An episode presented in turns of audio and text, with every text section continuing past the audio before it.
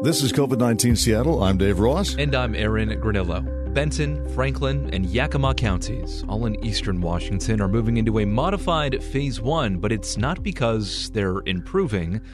State Health Secretary John Wiesman says this decision is based on the fact that people out there are leaving the area and are visiting open businesses in other counties, thus risking the spread of infection. So this is a containment strategy to um, help prevent the uh, virus from spreading into other counties. That's the reason these counties have been moved to a modified phase one. So essentially he's saying he hopes that, you know, opening up more businesses where they live will keep people closer to home. And in this one point five phase, construction and manufacturing can resume.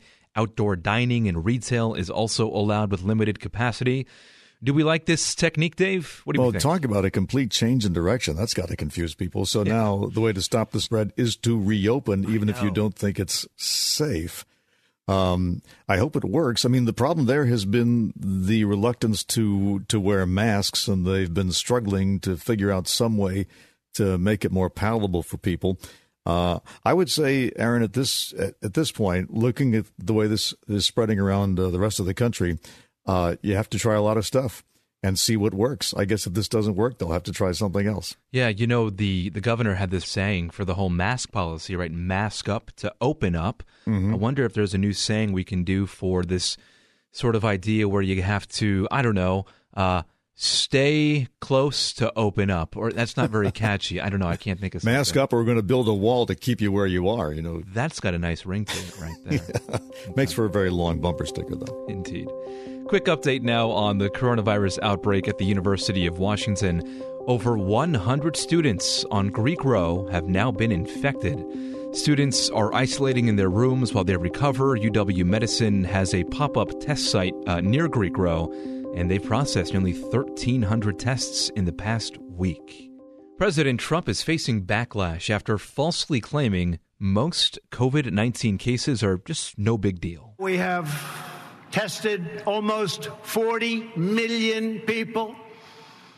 By so doing, we show cases, ninety-nine percent of which are totally harmless. F D A Commissioner Stephen Hahn struggled to defend that claim when he was asked by C B S News if the president was wrong. So I'm not going to get into who's right and who's wrong. What I'm going to say, Dana, is what I've said before, which is that it's a serious problem that we have. Here's what the mayor of Austin, Texas, had to say. Steve Adler told C N N the president's claim doesn't seem to reflect what's been happening where he is. We have the July fourth weekend, and we need everybody wearing masks. And when they start hearing that kind of ambiguous message uh, coming out of Washington, uh, there are more and more people that won't wear masks, that won't social distance, that won't do what it takes to, to keep a community safe, and that's wrong, and it's dangerous. And the president's former Homeland Security advisor, Thomas Bossert, issued this warning. We have to start at the basics and level with people. Suggesting that it's not dangerous is in itself a dangerous message. Here's what we know uh, are the facts about just how dangerous the, the virus is. The World Health Organization says about twenty percent of those diagnosed with COVID nineteen progress to severe disease, things like pneumonia and respiratory failure. President, of course, we heard he also assert that claim that increased testing is the only reason cases are rising. Well, that's not true either for a few reasons. In certain areas across the country, we're seeing the demand for ventilators rise. That's approaching the highs we saw back in April. And also hospitalizations are rising. Certain parts of Texas and Arizona, they are seeing their hospitalization rates hit crisis capacity. Dave, is there any other reason the president is saying these things other than the fact that it's an election year and he just wants well, the economy to go booming? That's probably again. part of it. I was yeah. trying to figure out what this was. He was saying of forty million people tested, uh, let's see, only one percent. Well, the way he put it was ninety-nine percent uh, totally unharmed. Right. So that would apply if we're defining harmed as dead, because it's true. Mm-hmm. Um, the death rate compared to testing uh, is under one percent. If it were, let's say, at one percent, that would be four hundred thousand dead people. So that's a significant number of dead people, even though it's only, quote, one percent, because you're talking about uh, so many tests. So maybe that's what he meant. I think it's pretty clear that he doesn't want people to be so frightened that they They don't go out and shop. Uh, the, the the ironic thing is, if he came out, I think, with the very strong let's mask up campaign, people probably could go out more mm. without worrying about the consequences of uh, of being indoors for at least a limited period of time, the time it takes to have a restaurant meal or to shop. But uh, except for that one comment last week, he has been very reluctant to uh, put on a, a full court press on the mask campaign. He has not been so reluctant to hold mass gatherings, though, as a, you know, even though his own task force recommends against it. We saw the big gathering for the fourth of July. He's also, I think, planning another one. I don't know if it's this week or next week, but another uh, big outdoor rally where masks will he be is. provided, but they are only encouraged, not mandatory. And so far, from what I've heard, the outdoor stuff has not been a huge problem. I think the outdoor stuff that has been a problem is when people gather on the beach and they get really close to each other and are breathing in each other's faces or whatever you do on the beach these days. Uh, but the the mass gathering thing so far hasn't, at least I haven't heard the experts say that the mass gatherings, the rallies, and uh, even the demonstrations have been a huge source of con- of, um, of contagion. More than two hundred scientists from around the world are challenging the official view of how the coronavirus spreads. For now, the World Health Organization and the C D C say we only need to worry really about two ways the virus can transmit: through touching a contaminated surface and then rubbing your eyes, your nose, your mouth, or by inhaling droplets from maybe coughs and sneezes from an infected person.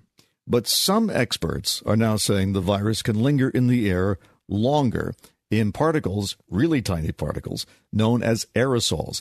The concern, they say, is the particles can hang around for long periods and float dozens of feet. That would make certain indoor spaces with poor ventilation even more dangerous, even when people are six feet apart. So now nearly two hundred forty scientists and researchers from around the globe, they are calling on the W H O to revise its recommendations.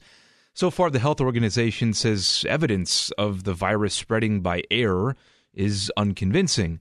It has acknowledged, however, that the virus can be spread through these aerosols during certain medical procedures, like an intubation. That's because those machines can spew large quantities of the microscopic particles, known as those aerosols.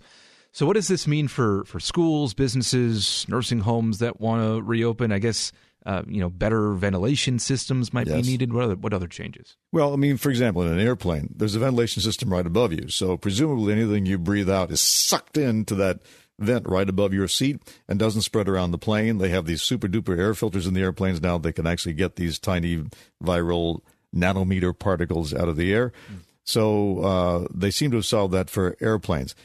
To retrofit every ventilation, every indoor ventilation system in the country with that would probably be a problem.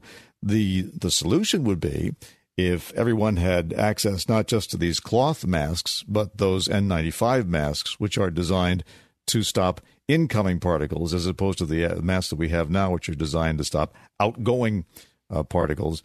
But uh, for some reason, we still can't ramp up production of those masks such that people besides those in the in the uh, medical industry can have them. And masks are relatively cheap compared to a, you know, retrofitting yes. buses with the new ventilation yes. system, for instance. So. Much, much cheaper.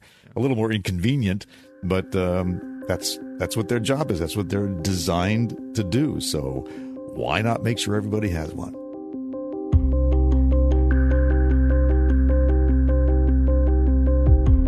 We will be back tomorrow and every day after with a ten-minute rundown of the daily local news. You can subscribe to this podcast. You can also find our news coverage on my northwest dot com or listen live at ninety-seven point three F M.